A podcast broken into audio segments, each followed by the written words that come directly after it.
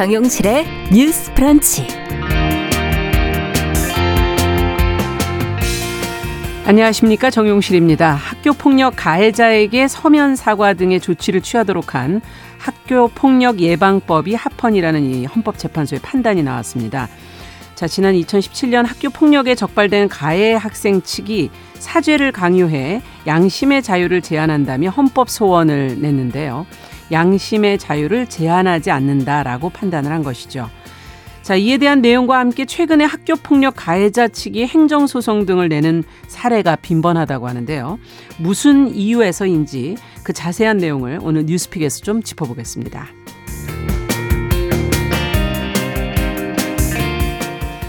네, 두 번째 뉴스픽에서는 40년 넘게 논란이 됐던 이 설악산 오색 케이블카 이제 사실상 허가 났죠. 어, 긴 세월 뜨거운 감자였는데요. 이 문제도 저희가 좀 자세히 들여다보도록 하겠습니다. 3월 1일 수요일 정용실의 뉴스 브런치 문을 엽니다.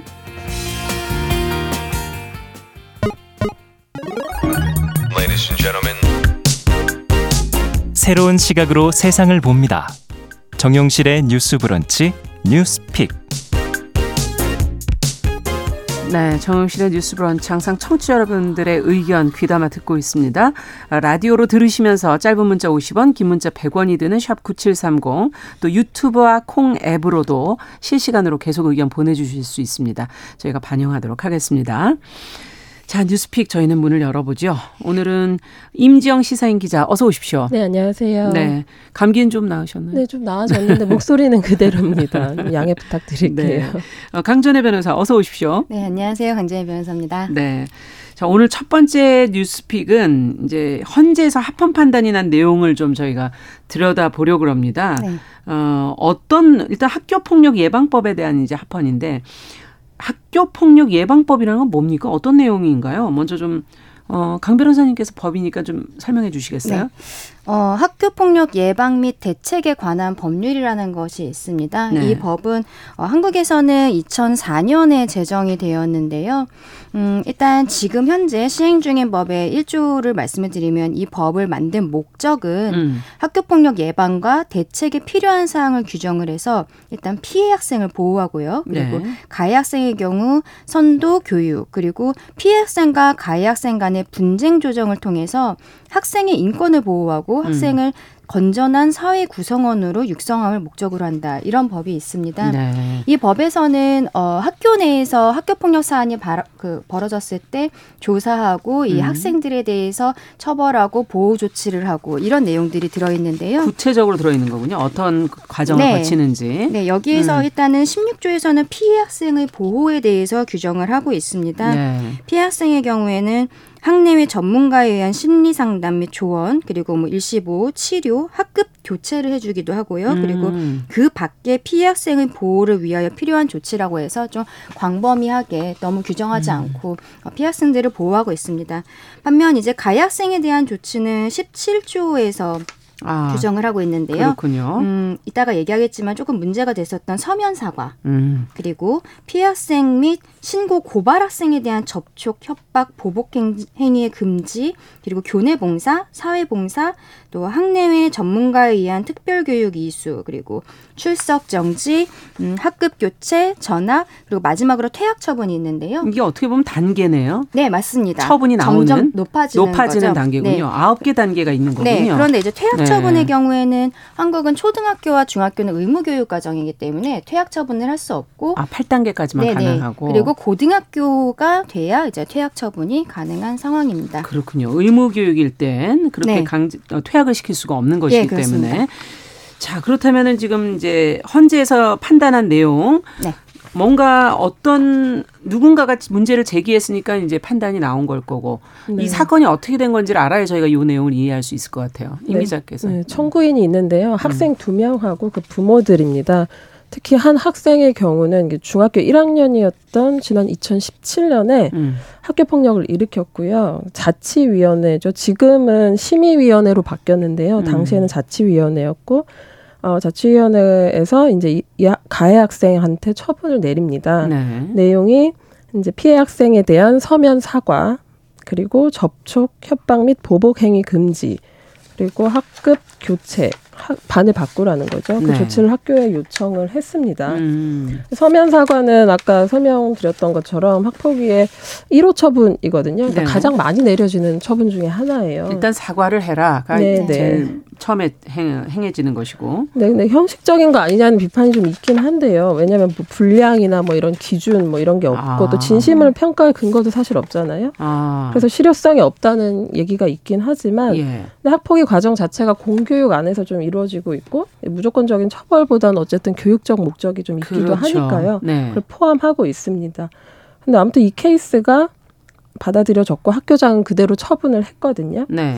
네, 그렇게 마무리가 된 사안입니다. 네. 이게 지금 앞서는 세 가지를 학교에 요청했는데 그 중에 가장 어, 낮은 단계가 결정이 된 거군요. 아, 아니. 그건 네, 아닙니까? 근데 접촉 협박 및 보복 행위 금지라는 두 번째 것도 음. 있기 때문에요. 그러니까 세 가지가 제가 아, 세 설명드린 다. 거에서는 네, 네. 조치를 해라. 예, 네. 이게 가해 학생에 대한 조치의 경우에는 동, 음. 아까 제가 말씀드린 아홉 가지 단계 중에서 어, 학교 자치위원회에서 결정을 해갖고 동시에 여러 개를 부과를 할수 음. 아, 있습니다. 네. 그렇군요. 네.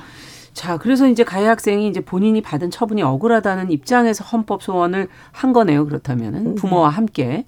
네. 이 내용을 강 변호사님께서 좀 네, 설명해 주시죠. 일단은 이 학생은 어, 학교에서 나온 이 처분에 대해서 음. 징계 처분에 대해서 불복을 하면서 바로 이제 소송을 제기를 했어요. 네. 근데 1심 법원이 한 1년 정도 재판을 하고서는 결과적으로 이 학생에 대한 처분이 맞다. 음. 이런 그 결론에 이르게 됩니다. 네. 근데 이 학생은 그 다음에 이제 뭐 항소, 대한민국은 삼심제니까요 그렇죠. 법원이 항소도 하면서 어, 헌법재판소에다가 이 학교폭력법이 위헌 아니냐 음. 이러면서 헌법소원을 낸 거예요. 예. 그래서 어, 이 학생에 대한 결국 삼심까지 간 대법원 판결은 한 2년 후에 다 마무리가 되었는데 헌법소원에 대한 얘기가 최근에 이제 언론에 보도가 된 내용이고요. 음. 음, 헌법소원에서 어, 이 학생에 대한 서면 사과라든지 뭐 다른 이제 접촉 협박 보복 행위 금지 학급 교체 네. 이것들이 결과적으로는 다 타당하다 이런 이야기들을 하면서 특히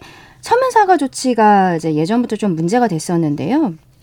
음, 아이가 미안한 마음이 없는데 이런 거를 작성을 하게 하는 게 양심의 자유를 침해하는 것이 아니냐 이러한 이야기들이 있었습니다. 네. 근데 헌재에서는 이것이 어, 내용에 대한 어떤 강제는 없는 것이기 때문에 가해 학생의 양심의 자유와 인격권을 과도하게 침해한다고 보기 어렵다 이렇게 해서 어, 헌법에 위반되지 않는다고 판단을 한 건데 반면 사실 이 사건 같은 경우에는 어, 세 명의 재판관은 위헌 의견을 냈어요. 음, 학교 폭력을 해결하려면 가해 학생의 반성과 사과가 중요하지만 그게 어떤 일반적인 강요나 징계를 통해 달성할 수 있는 게 아니다. 이러한 음. 이야기를 하면서 위헌 의견을 냈었거든요. 그래서 사실은 이게 교육 현장에서는 계속적으로 이 서면 사과에 대해서는 음, 위헌에 대한 이야기들이 있었는데 그게 헌법재판관 중에 세 명은 또 그런 의견을 내신 게 다른 있는 의견이 거죠. 있었었다. 소수 의견이 있었다. 네.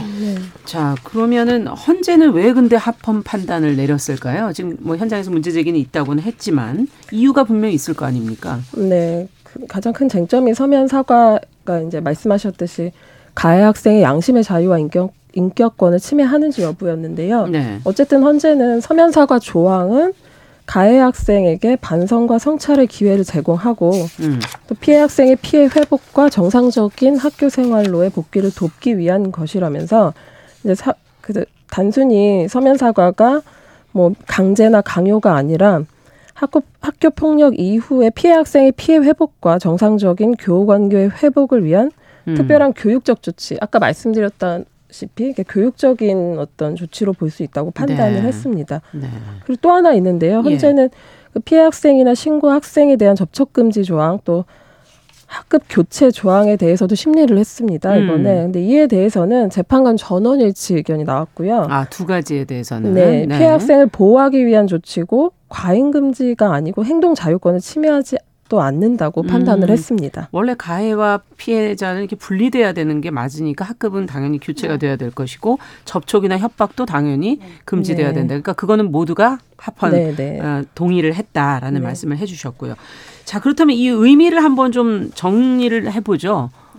어, 강 변호사님께 좀 여쭤볼까요? 음, 어, 저 개인적인 말씀을 드리면은 음, 학교 폭력 사안이라는 것은 어, 예전에 아까 이 법은 2004년에 제정됐다고 그렇죠. 말씀드리지 않았습니까? 네. 근데 많은 분들이 기억하실 텐데 학교 폭력 사안이 대한민국에서 굉장히 큰 이슈가 됐던 거는 음. 2011년에 대구에서 어, 한 중학생이 집단으로 음. 괴롭힘을 당하다가 자살을 한 사건이 있었어요. 네. 그 사건에 대해서 잠깐 좀 말씀을 드릴게요. 음. 그때 중학생이었던 중학교 2학년 학생이 음, 아파트에서 투신을 해서 자살을 한 적이 있었는데 이 학생이 유서를 굉장히 길게 남겼습니다. 네. 그 유서에 가해 학생들이 본인에게 어떠한 행동들을 아. 했는지가 나오는데 뭐 네.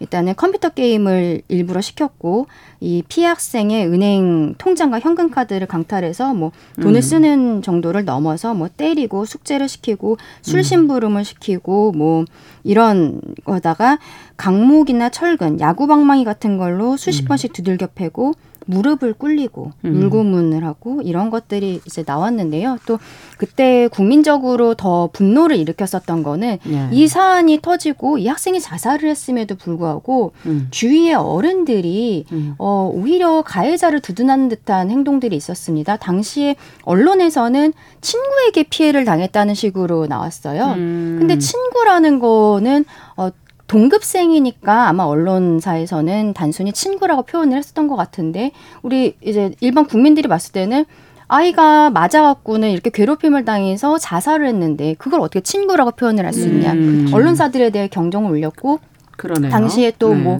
뭐모 국회의원도 어 이제 피해자를 오히려 이렇게 하는 듯한 말을 한 것이 있었고요. 다, 학교에서도 선생님들이 이 부분에 대해서 크게 문제 삼지 않으려고 했었던 모습들이 있었습니다. 이게 전국적인 공분이 일어났어요. 그러면서 음. 그 다음에 교육부에서 17개 시도교육청에다가 교부금을 주면서 학교 폭력을 담당하는 변호사들을 음. 채용을 하게 했습니다. 네. 근데 그게 저였어요. 아, 그래요. 제가 한 그러시군요. 교육청에서 네 그래서 음. 당사자셨군요. 2012년부터 14년까지 학교 폭력을 담당을 하면서 아. 어, 근무를 했었는데요. 그리고 그때 이제 학교 폭력 사안들을 제가 이제 직접 보면서 느꼈던 거는 그 전에는 저도 학교 폭력 사안이라는 것이 뭐 애들이 그냥 교실에서 때리고 아니면 말싸움하고 이 정도라고 생각을 했습니다. 근데 이게 어떻게 보면 사회의 축소판이더라고요. 음. 음, 뭐 이따 정순신 변호사 아들 이야기도 하겠지만 네. 이게 집에 돈이 좀 있는 아이들과 그리고 계층으로 나눠지고 네, 있기도 하고. 그게 없는 아이들이 네. 다릅니다. 왜냐하면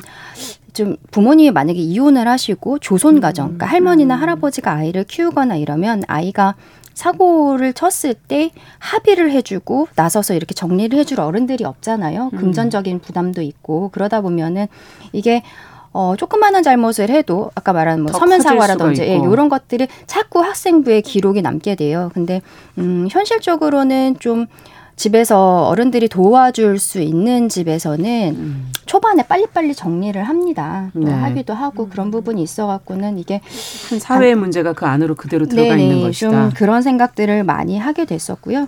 숫자가 지금 계속 늘고 있지 않습니까? 학교 폭력 뭐 심의 건수가 지금 지난해만 해도 2만 건에 육박한다 그러는데 네. 그수 그런 해- 어, 학교 폭력의 행위 자체도 굉장히 늘고 있고 심각하기도 하고. 학교 폭력의 이 자, 대체 위원회가 하면서 저는 음. 좀 유의미하다고 생각했던 게 예전에는 그냥 음, 말로 이렇게 괴롭히는 것들에 대해서는 네. 특히 요즘 애들은 카톡, 카톡 지옥이라고 표현하는 거 있잖아요. 온라인, 네, 네. 네. 그런 이렇게 온라인 SNS 상에서 따돌림이라든지 예, 뭐. 그런 것들에 대해서 형법상으로 딱 이렇게 규정하기 어려운 부분들이 있었는데 학교 폭력법에서 그거를 학교 폭력 사안으로 규정을 하면서 네. 그런 것들에 대해서 아이들이 신고를 할 수 있게 되었고 처음에 음 제가 교육청에 근무를 할 때만 해도 초반에는 신고를 어, 이게 학교 폭력 사안이 맞을까 아닐까라는 생각이 있어서 신고 자체를 꺼리고 이런 것들이 있었는데 이게 시스템화되면서 계속 어, 내가 신고를 했을 때 어느 정도 음. 보호를 받을 수 있구나라는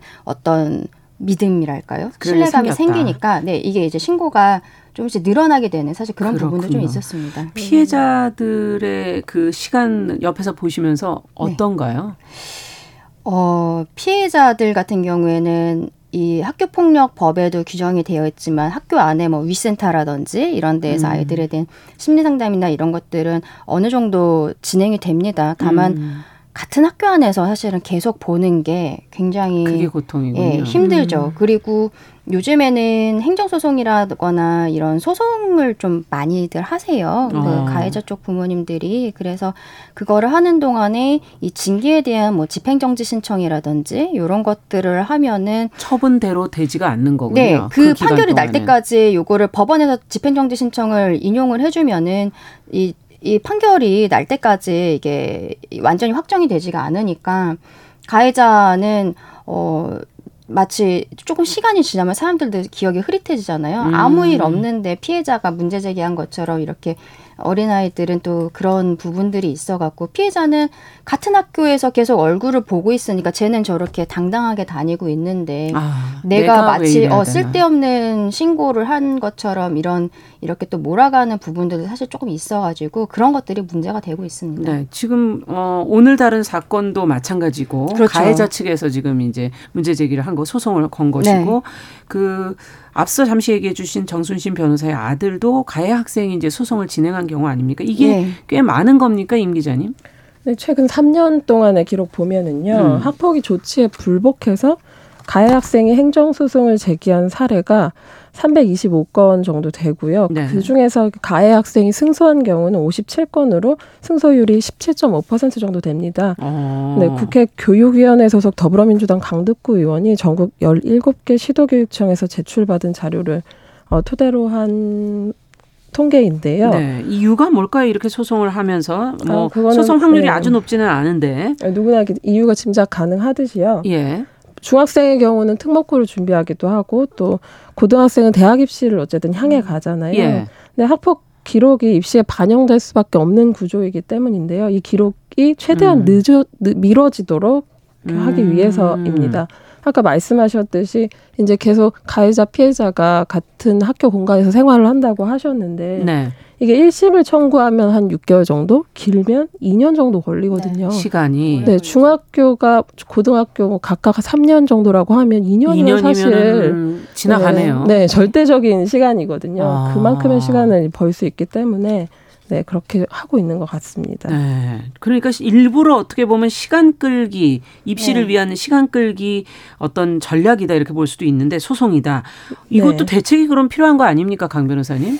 근데 이게 좀 예. 문제가 되는 거는 소송을 한다든지 뭐 그 징계 처분 나온 거에 대해서 일단 뭐 집행정지 신청을 한다든지 이런 거는 국민의 권리거든요. 음. 법에 법에서 이제 정해져 있는 절차로 내가 구제를 받겠다라고 하고 있는 것이기 때문에 그거를 못하게 막을 수는 없어요. 네. 그러면은 뭐 기간을 줄인다든지. 네네 그런 이야기들이 나오고는 있습니다. 그러면 학교 폭력 사안이 이제 행정소송 같은 걸로 올라갔을 때 아이가 졸업하기 전까지 음. 학생부에 정리를 할 수 있게 재판부에서 이거를 좀 빨리빨리 처리를 해주면은 좋지 않냐라는 이야기가 있는데 근데 아까 말씀드렸듯이 대한민국은 삼심제거든요. 네. 그러면 1심 나오는데 반년, 1년. 근데 이게 아무리 재판부에서 뭐 빨리빨리 진행을 한다고 해도 어차피 이런 식으로 소송을 제기하는 사람들은 뭐 어떤 증거 신청이라든지 이런 것들을 많이 할 수밖에 없는 음. 상황이잖아요. 자기네는 불합리하다고 생각하고서 원고로서 소송을 하는 거기 때문에. 네.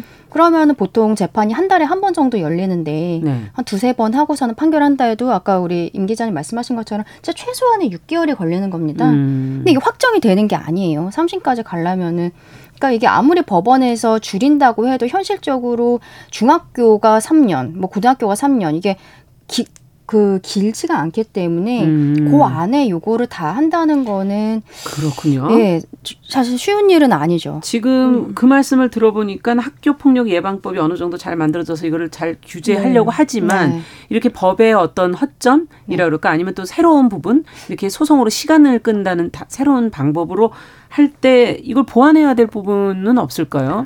이 사각지대가 생기는 것 같은데요. 어, 사각지대가 근데 생길 수밖에 없는 그 이유가 있는 것 같아요. 요즘 학교 폭력 양상을 보면 눈에 네. 띄는 흐름이 두 가지인데 말씀하셨듯이 뭐 사이버블링 같은 음. 사이버 폭력이 는다는 점 또 학교 안에서뿐만 아니라 학교 밖에서의 폭력도 는다는 그런 특징이 있는 것 같거든요. 네. 근데 학폭위에서 전학이나 퇴학 처분을 받, 받는 것 자체도 어렵지만 음. 만약에 그걸 받는다고 해도 뭐 온라인상에서 다시 만나고 네. 학교 밖에서도 다시 마주치고 그렇죠. 그러니까 요즘에는 이제 괴롭힘의 방식이 조금 교묘하고 지능적으로 바뀌는 아, 그런 특징들이 있는 것 방식이. 같습니다. 네. 근데 그 지금의 체계에서 좀 완전히 보장받기 어렵다는 점을 지적, 지적해 주셨는데 네. 저는 이제 이번 사안들 좀 보면서 느꼈던 거는 피해자 지원이 좀 강화되었으면 좋겠다는 아, 점이었거든요. 예. 어, 그러니까 법에서도 어쨌든 보장을 하고 있긴 하는데 사실상 제대로 이루어지고 있느냐 보면 음.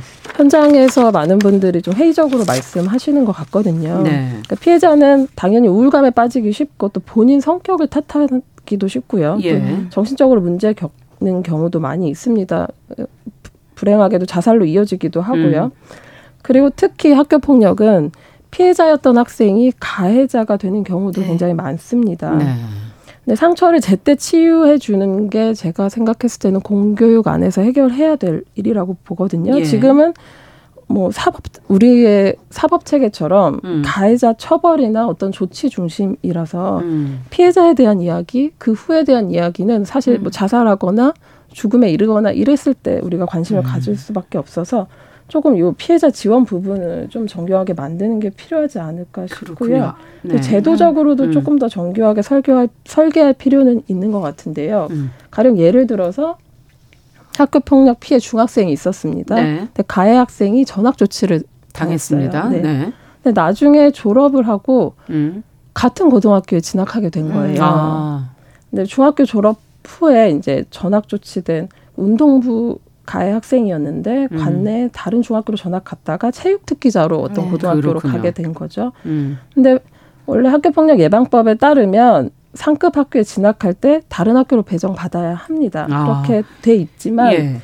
비평준화 지역은 이렇게 되지 않고 있거든요. 그러니까 학교 배정이 교육감 권한이 아니라 음. 그냥 학교장이 입학 전형을 실시해서 이 해, 이 경우에 해당하지 않기 때문에 그런 식의 사각지대가 발생하는 거예요. 네. 네. 비평준화 지역의 경우는 네, 네. 그런 부분은 사실 좀 정비하고 손 보면은 예방이 가능할 수 있기 때문에 그런 부분에 조금 더 섬세하게 봐야 될것 아, 같습니다. 그러네요. 지금 어, 학교 전학 조치 당했을 경우에 나왔을 음, 경우에 네. 그 이후에 또 어떻게 관리를 해야 되느냐는 부분도 네. 좀 지적을 해주셨고 앞서 학교 폭력 예방법 안에 16조에 이제 피해자에 관련된 조항들이 나와 있는데 네. 그 중에서도 상처 치유나 회복에 네.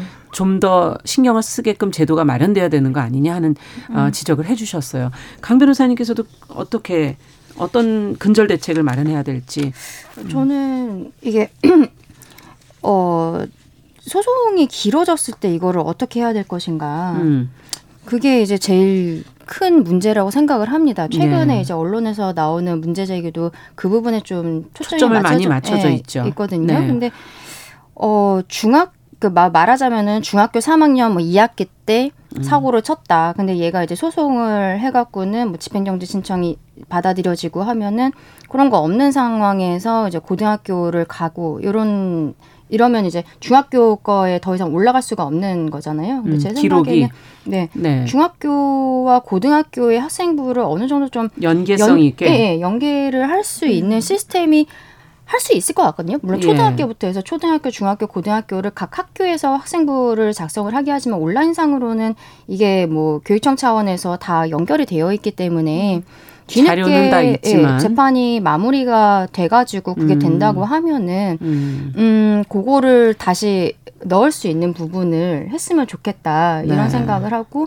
그렇게 하면 이제 대학을 갈 때 지금은 고등학교 학생부만 이렇게 보는데 예. 아예 그냥 전체적으로 학생부라는 것을 한 개의 통으로 이 사람의 인생에 있어서 음. 이렇게 하는 방법도 있지 않을까라는 생각은 합니다. 근데 다만 이제 지금 좀 아까 예로 말씀드린 건 중학교 3학년의 경우인데 고등학교 3학년의 경우는 이 고등학교까지 학생부를 대학교로 갖고 갈 수는 없잖아요. 네. 학생부 전형이 물론 있긴 하지만 이제 그게 시간이 지나버리니까 네. 대학 입시를 하고서는 대학을 들어간 다음에 고등학교 때 학생 그 네. 징계가 그때 법원에서 그렇죠. 확정이 된다고 알겠습니다. 해도 그걸 할 수는 없으니까요. 네. 저희가 여기까지 얘기 첫 번째 뉴스픽은 여기까지 하도록 하고요. 잠시 후에 두 번째 뉴스로 조금 더 이어가 보겠습니다.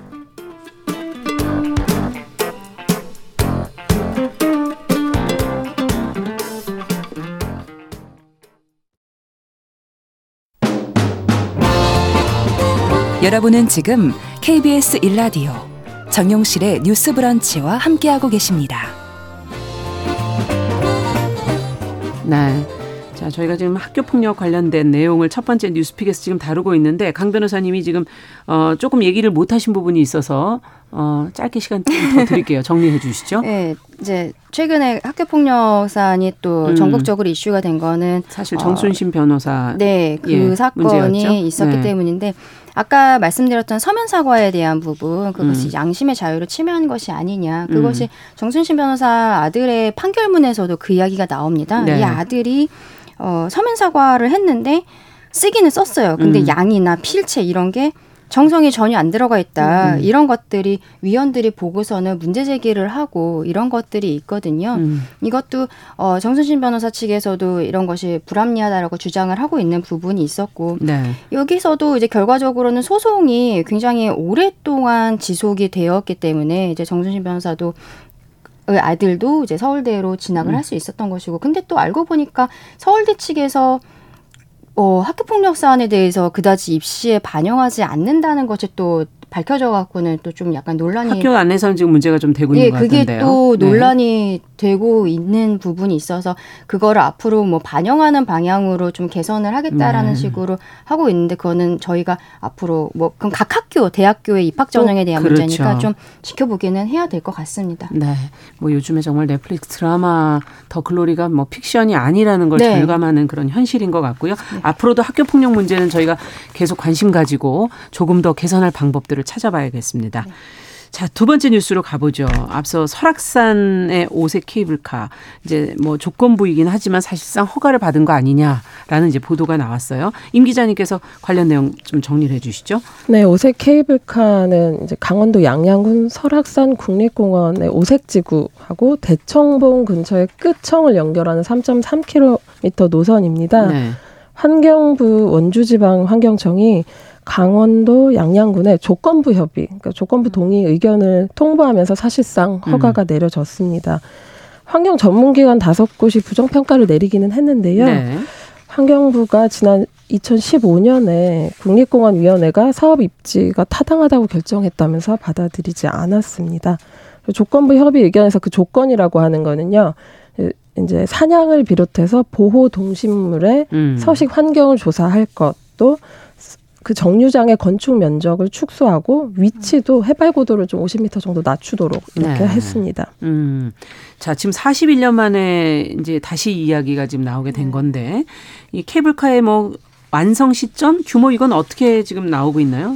지금 예상을 하고 있기로는 음, 지금 2023년인데 내년 4월경에 공사원가와 어, 사전 검토 및 계약 심사를 하고 네. 어, 그 상반기 안에 계약을 한 다음에 착공을 내년 상반기 안에 그리고 준공 목표가 지금 2026년 6월 정도로 한 얼마 24개월 안 동안. 네네 음. 공기를 가지고서는 할 거라고 지금 그렇게 예상은 하고 있습니다. 네. 이게 처음 얘기된 게 82년도였는데 40년 넘게 사실 추진한다, 만다 계속 그런 게 반복되지 않았었나요?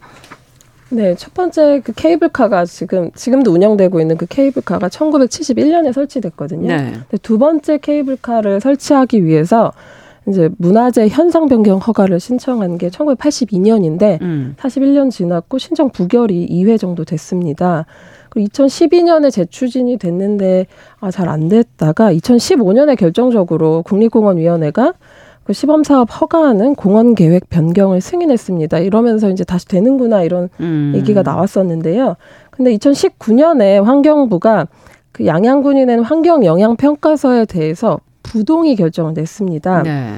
어, 그 이후에 또 양양군이 행정 심판을 청구했거든요. 예. 그러니까 환경부의 부동의 처분을 취소해 달라는 거고 음. 그게 요구가 받아들여졌습니다. 그래서 음. 양양군이 두 차례 정도 환경 영향 평가에서 보완을 했고요. 네. 이번에 다른 결과가 나온 거죠. 그렇군요. 네. 40년이 걸렸는데 어쨌든 그래도 최근에 이렇게 빨리 결정된 데는 이유가 있을까요? 음. 아무래도 정치적으로 봤을 때는 음. 윤석열 대통령의 대선 공약이기도 했었고 음. 그 이번에 지방선거에서 당선된 김진태 도지사의 경우에도 네. 도정에 있어서의 공약이었기 때문에 네. 그래서 이게 좀 최근에 빠르게 진행이 된 것이 아닌가 그렇게 보고 있습니다. 네. 지역 주민들은 지금 이제 좀 환영하는 입장이고 네. 환경단체들은 지금 이제 반발하는 입장인데 어떻게 봐야 될까요? 환경단체들 반대는 뭐 계속 있겠죠. 네, 음. 그 환경단체에서 이렇게 오랜 쟁점 중에 하나가 그게 만, 케이블카가 만들어지면 이제 사냥이나 희귀식물 같은 법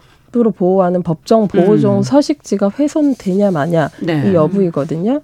왜냐하면 그 위쪽의 정류장이 설악산 끝청 바로 아래 위치하는 걸로 돼 있기 음. 때문인데요. 아.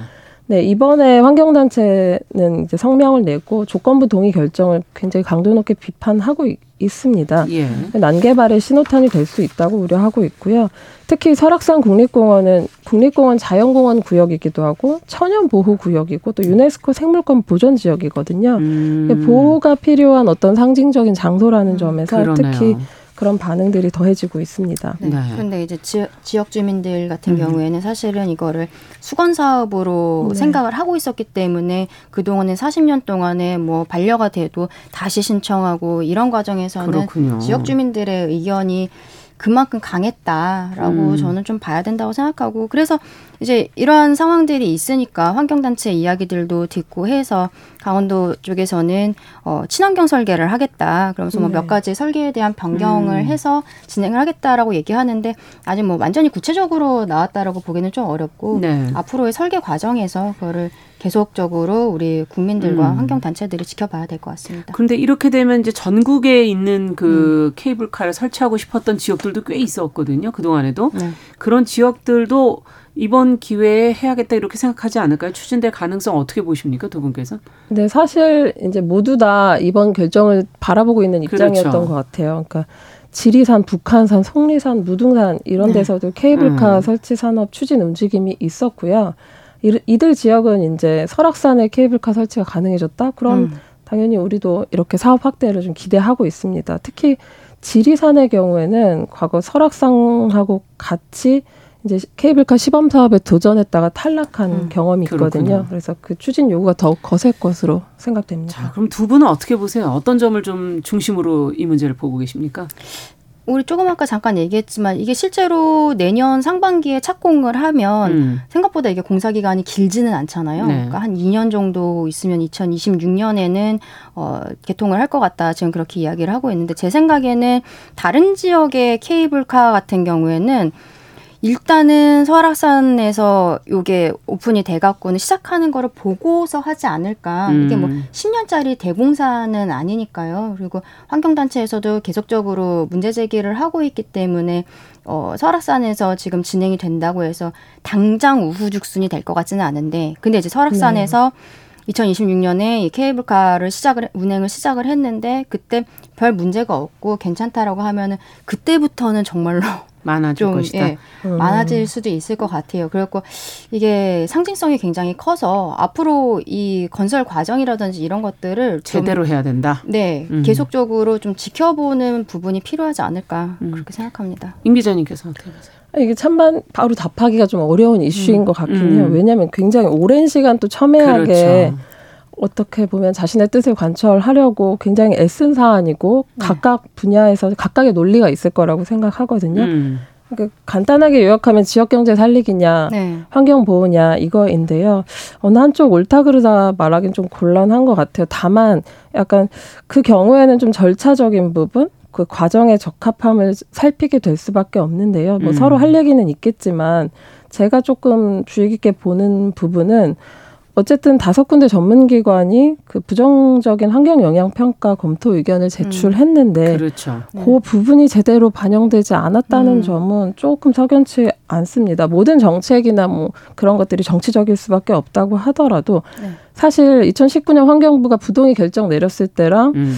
그다지 달려지지 않은 환경이다라는 점이 또 비판의 지점이기도 하거든요. 그래서 그런 부분이 조금 그렇습니다. 그리고 환경단체가 말하듯이 이번 결정이 다른 지역에 이제 미칠 영향을 네. 고려하면 더욱더 우려가 되는 건 사실입니다. 네.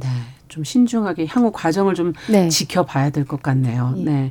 자, 수요일 뉴스픽 임지영 시사인 기자 그리고 강전혜 변호사 두 분과 함께 했습니다. 말씀 잘 들었습니다. 네. 감사합니다. 네, 감사합니다.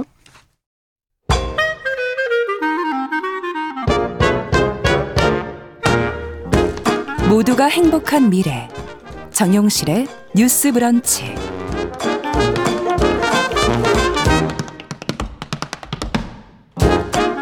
네, 정용실의 뉴스 브런치 듣고 계신 지금 시각 11시 40분입니다. 자, 이번에는 대중매체와 사회문화 현상을 저희가 깊고 까칠하게 좀 들여다보도록 하죠. 손희정 문화평론가 자리해 주셨습니다. 어서 오십시오. 네, 안녕하세요. 저희가 이제 어제 국제 뉴스로 이란에서 벌어진 그 사건도 저희가 좀 다뤘었는데 오늘 이란에 관한 얘기를 갖고 오셨어요. 네. 어, 연쇄 살인 사건 실화를 네. 바탕으로 한 영화라고요? 네, 성스러운 검이라는 음. 작품인데요. 이 실화 사건이 2000년대 초 이란에서 한 남자가 뭐 신의 뜻을 대신해 성스러운 도시를 청소한다 라는 명목으로 16명의 성판매 여성을 살해한 사건이 실제로 있었던 거죠. 아. 그래서 이 사건을 모티프로 이란 출신의 알리 아바시 감독이 연출을 했습니다. 네. 지난해 이제 깐느 영화제에서 공개가 되면서 많은 주목을 받은 작품인데요.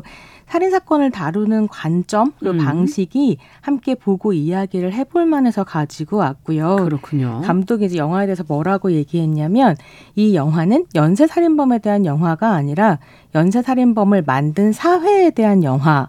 라고 음. 이야기를 했거든요. 네. 실제로 영화를 보면 그 말이 무슨 말인지 알 것 같고 어. 요즘 이제 이란에서 벌어지고 있는 일들을 보면 아주 현재적인 영화라고 할 수 있겠습니다. 네. 그러다 보니까 이란 당국에서 이 영화가 되게 싫은 거예요. 그렇겠네요. 그래서 촬영을 할 때 실제로 허가를 안 내줘서 촬영 자체가 요르단에서 진행이 되기도 했고요. 이란이 아니고. 네, 그래서 영화 개봉되고 난 다 공개되고 난 다음에는 당국에서 이 영화에 관련된 사람은 처벌하겠다라고 밝히기도 해서 매우 정치적인 영화이기도 합니다. 그렇군요. 그럼 실제 사건 얘기를 조금 해보고 영화 네. 얘기로 들어가 볼까요? 이게 마슈하드라는 네. 도시에서 벌어진 사건이었는데요. 네. 이 도시가 영화의 배경이기도 합니다.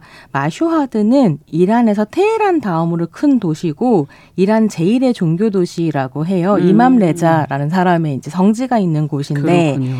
그러다 보니까 뭐 종교 근본주의자들하고 음. 보수파의 요람이라고 할 수 있는 상징적인 도시이기도 음. 합니다. 바로 이곳에서 2000년부터 2001년까지 16건의 살인 사건이 일어나는데 범인은 어떻게 했냐면 길에서 성판매하는 여성들만 골라서 살해를 했고요. 여성들이 쓰고 있는 히잡으로 목을 조른 뒤에 차도로로 꽁꽁 싸매서 시체를 유기했었던 거죠. 아. 히잡은 목까지 내려오는 베일이고 그렇죠. 차도로는 다 이제. 감싸는 베일이잖아요. 아. 그렇게 하다 보니까 이제 이 거미 이 살인자를 거미 살인자라고 당시에 사람들이 아. 불렀었고요. 그렇군요. 영화 제목이 성스러운 네. 거미입니다. 어, 범인이 사이드 하네이라는 남자인데 1년 만에 잡힌 거죠? 예, 체포가 됐고 네. 어, 결국 사형을 당하기는 했어요. 음. 근데 뭐 살인 수법이나 횟수도 사실 충격적이었지만 음. 더 놀라운 일은 그가 체포가 된 후에 벌어졌고 사실 요것 때문에 감독이 영화화하기로 마음을 먹은 거지 20년이 지난 후에 음. 어떤 일이 벌어지냐면 마슈하드의 사람들이 그를 살인범이라고 여기기보다는 신의 뜻을 대리해서 우리를 대신해서 타락한 여자들을 청소한 그러니까 말하자면 전사다, 지하드 전사다, 성스러운 아. 전쟁을 수행한 전사다 이렇게 추앙을 하는 일이 벌어지면서 굉장히 상, 뭐 충격적인 사건으로 남아 있기도 합니다. 어, 그래서 앞서 연쇄 살인범을 만든 이 사회, 음. 그 사회를 얘기하는 것이다라는 게 바로 그런 의미인 거군요. 네, 그렇습니다.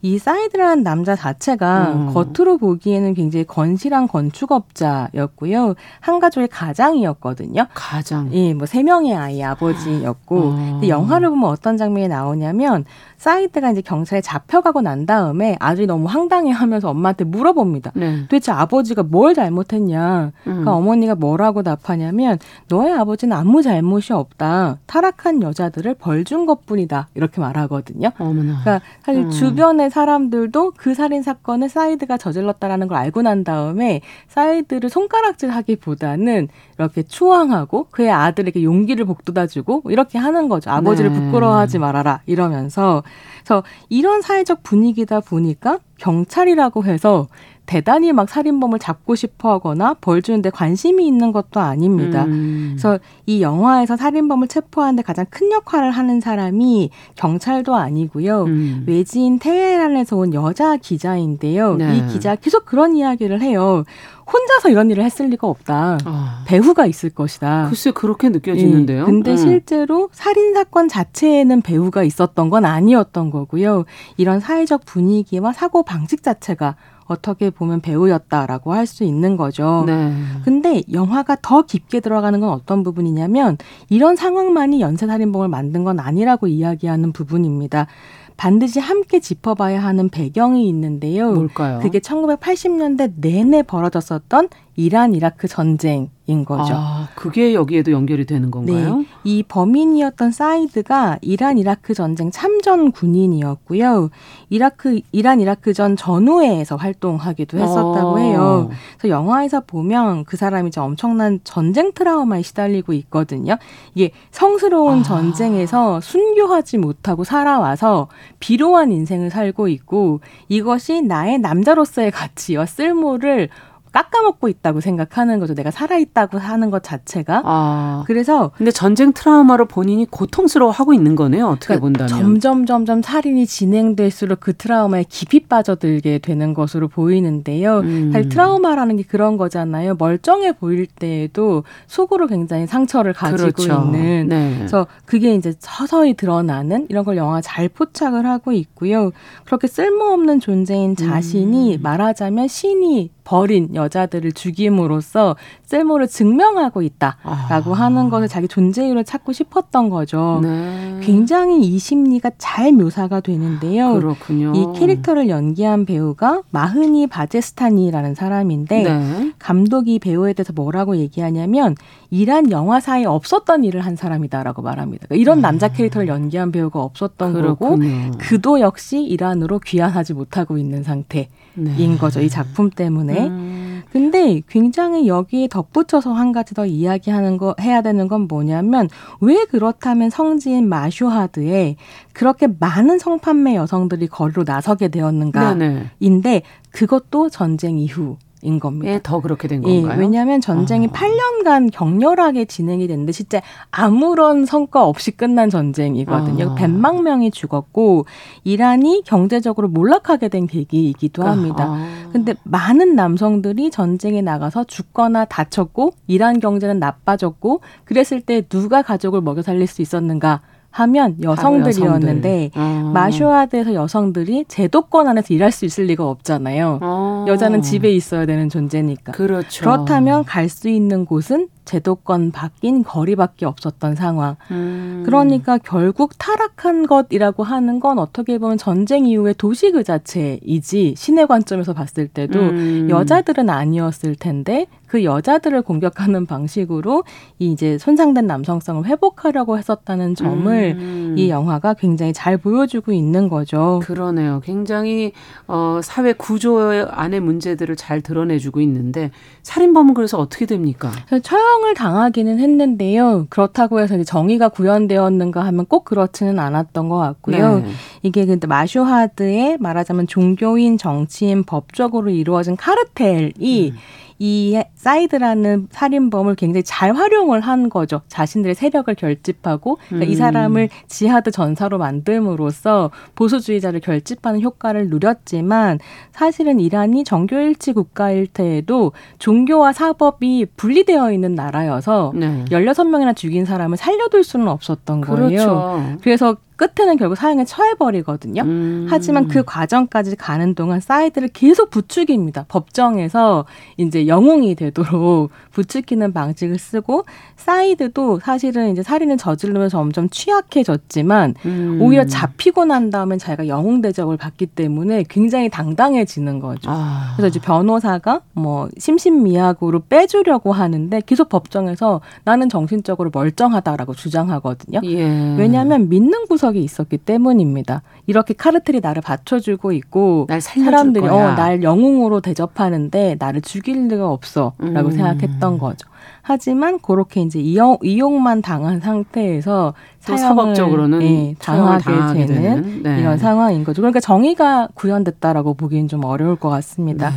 지금 뭐 미무수원님께서는 성스럽다는 깃발 아래에서 이런 폭력들이 생겨나는구나 하는 그런 얘기를 적어주셨는데 영화가 그래서 이 사건을 그래서 어떻게 다루게 네, 됩니까? 이런 구조적인 문제를 굉장히 촘촘히 보여주면서 굉장히 중요한 어떤 극적인 이제 뭐랄까요 극화된 부분을 만들어내는데요. 또 영화다 보니까 다큐는 아니잖아요. 그렇죠. 그래서 허구의 인물이 한 명 등장하는데 여성 신문 기자인 라히미라는 인물을 아. 이제 등장을 시킵니다. 이 사람이 범인을 잡는데 굉장히 중요한 역할을 하게 되는데요. 이 라히미 같은 경우는 테헤란에서 활동하고 음. 있는 프리랜서 기자고요.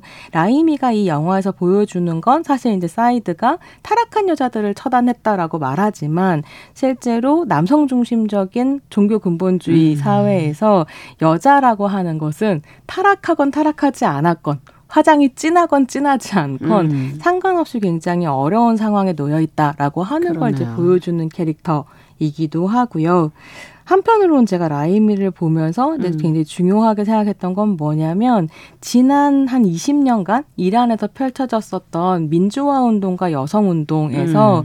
여성들이 어떤 역할을 해왔는가였던 것 같아요. 아. 왜 이런 이제 영화를 만들면서 범인을 체포하는 존재로 허구적인 존재인 여성 기자를 내세웠을까 감독이 음. 이런 고민을 하면 생각을 해보니까 제가 몇 년 전에 굉장히 인터넷에서 흥미롭게 봤었던 것이 음. 한 페이스북 페이지였었는데요. 나의 은밀한 자유. My 음. Stealthy Freedom이라는 페이지였어요. 네. 근데 이게 어떤 페이지냐면 이란 여성들이 만든 페이지였고요. 아. 공공장소에서 히잡을 벗은 모습으로 사진을 찍어서 올리는 페이지였거든요. 아. 그렇죠. 그것이 문제가 많이 됐었으니까. 네. 그리고 어. 이제 뭐 아시겠지만 작년에 이란에서 히잡을 제대로 쓰지 않았다는 이유로 도덕 경찰한테 끌려가서 그렇죠. 사망한 사람이 여대생. 있었잖아요. 마으사 아미니라는 네. 사람이 사망했고 이 사건에서 보셨던 것처럼 여자가 히잡을 벗고 공공장소에 나선다는 건 엄청 정말 목숨을 건 싸움이기도 음. 하고 정치적 종교적 포커에 포커에 대해서 저항하는 어떤 용기 있는 행동이기도 한 거죠. 근데 물론 이제 그 사진들이 다 뒷모습을 찍는다든지 아. 이렇게 해서 익명으로 올라왔고요. 그렇군요. 왜냐하면 내가 누군지 밝혀지면 큰일 나죠. 예, 끌려가니까요. 네. 또 재밌었던 게 이 페이지에 어떤 장면이 올라오기도 했냐면 이란 여성들이 축구장에서 들어가서 찍은 사진들이 올라오기도 했거든요. 못 들어갑니까? 왜냐하면 이란에서는 축구장에 여성이 아. 출입 금지 였었던 거죠. 그렇군요. 그래서 닫힌 공간을 그야말로 부수고 들어가는 어떤 사진들 같은 것들이 올라오기도 했는데요. 이게 이제 제가 관련해서 구기현 서울대 아시아연구소 음. 교수가 쓴 논문 같은 걸 보면서 도대체 이게 무슨 일인지를 좀 음. 이해할 수 있었는데 굉장히 90년대 말부터 조직세기 시작한 이란의 민주시민 운동에서 음. 여성들이 굉장히 큰 역할을 해왔고 그러네요. 이 운동과 여성 운동이 만나는 자리에서 히잡이라고 하는 것이 음. 저항적인 의미가 되기도 하고 구속이 되기도 하는 다양한 음. 의미를 가지고 있더라고요. 네. 그래서 제가 이 거미 살인 사건을 보면서 깨달았던 것 중에 하나는 뭐냐면 굉장히 이상한 일이라고 생각했는데요. 음. 히잡으로 목을 졸라서 죽인 다음에 음. 차도로 싸가지고 버린 거잖아요. 음. 근데 사실 이란 사회에서 히잡이라고 하는 건 여성의 그러니까 말하자면 죄스러운 몸을 숨김으로써 남성을 자극하지 않도록 만들고 음. 그것이 오히려 여성을 보호해 준다는 명목으로 히잡을 쓰라고 그렇죠. 하는 거거든요. 네. 물론 어떤 여성들은 자기의 시, 신앙에 따라서 히잡을 자발적으로 쓰기도 하지만 아주 이것이 남성 중심적인 사회가 되면 억압적인 수단이 음. 되는데 어, 거미살인이 보여주는 것처럼 이 이면에 놓여 있는 건 여성을 보호한다고 말한 히잡이 음. 사실 여성을 죽이는 도구이고 그것을 자유로 속박하는 예, 속박하는 도구가 되고 네. 남성들이 힘을 휘두르는 도구가 된다라고 하는 게 이 사건을 통해 드러나지 않았나. 그러네요. 그래서 영화와 함께 이란의 여성들이 지금 이런 상황에 저항하고 있는 걸 함께 본다면 음. 히잡의 복잡한 의미를 네, 함께 나눌 수 있겠다 싶었습니다. 네. 그러니까 지금 이제 여성 기자인 라히미가 어, 말씀해 주신 것처럼 어, 이란 여성들의 어떤 저항을 보여주는 네, 그런 대리하는 캐릭터로, 캐릭터로. 만들어졌겠구나. 음. 그리고 그것은 정말 온당한 음. 설정이다 이런 생각을 그러네요. 하게 된 거죠. 어, 앞서 이제 남자 배우의 연기도 얘기를 해 주셨는데 라히미 연기도 호평을 받고 있다면서요? 네, 라히미 네. 역을 맡은 자으라 아미르 에브라미 라히미라는 배우가 음. 이란의 국민 배우 였는데요. 아. 이 작품으로 이제 어 깐느 영화제에서 여우주연상을 받고 그렇군요. 영국 BBC에서 방 BBC 방송이 선정하는 2022년 올해의 여성 100인 리스트에도 올라갔어요. 아. 근데 왜 이렇게까지 주목을 받냐면 실제로 국민 배우였지만 사적인 생활을 담은 영상이 유출되면서 이란에서 이제 막 취조당하고 이러면서 망명을 떠나서 프랑스에 있는 상태거든요. 아. 그래서 십몇 년 만에 이 작품을 통해서 또 다시. 예, 스크린에 복귀하기도 음. 한 거죠. 그래서 이 배우가 자기가 연기한 캐릭터에 대해서 뭐라고 얘기했냐면 라이미는 영화를 위해 탄생한 허고의 캐릭터지만 지금 이란에는 자유를 위해 거리에 싸우고 있는 수천 명의 라이미들이 있다라고 음. 인터뷰하기도 했거든요. 네. 그러니까 배우도 텍스트 안과 밖에서 그걸 직접 겪은 사람으로서 음. 지금 이 상황을 굉장히 잘 이해하고 있다는 그 여성들의 마음을 어쩌면 대변해 주려는 그것도 자기 삶이 그런 모습을 음. 보여주는 그런 네. 모습이 아니었나. 어제 저희가 이제 뉴스픽에서 다뤘던 독극물 공격도 떠오르는 그런 어, 네, 어, 내용이었습니다. 그렇습니다. 자 오늘 저희 어. 손희정의 문화비평이 이제 마지막 시간인데. 네, 그렇습니다. 인사를 한 말씀 해주셔야 되죠. 네, 170회를 했더라고요. 그렇군요. 네, 그 시간 동안 함께 해주신 청취자분들께 음. 너무 감사드리고요. 뉴스 브런치는 쭉 계속 될 거니까요. 음. 계속 사랑해 주시기 바랍니다. 네, 앞으로는 또 어떤 활동을 해주실지도 궁금하네요. 네, 책과, 열심히 살겠습니다. 예, 책과 또 다른 글 또 활동들로 저희가 계속 또 만나 뵙도록 하죠. 네. 오늘 말씀 잘 들었습니다. 감사합니다. 네, 감사합니다. 네, 손희정의 문화비평, 이란의 연쇄살인 실화 영화 성스러운 거미에 관한 이야기 나눠봤습니다. 자, 정용실의 뉴스 브런치 3월 1일 어, 수요일 순서도 같이 이제 인사드려야 되겠네요. 어, 저는 내일 오전 11시 5분에 다시 뵙겠습니다. 감사합니다.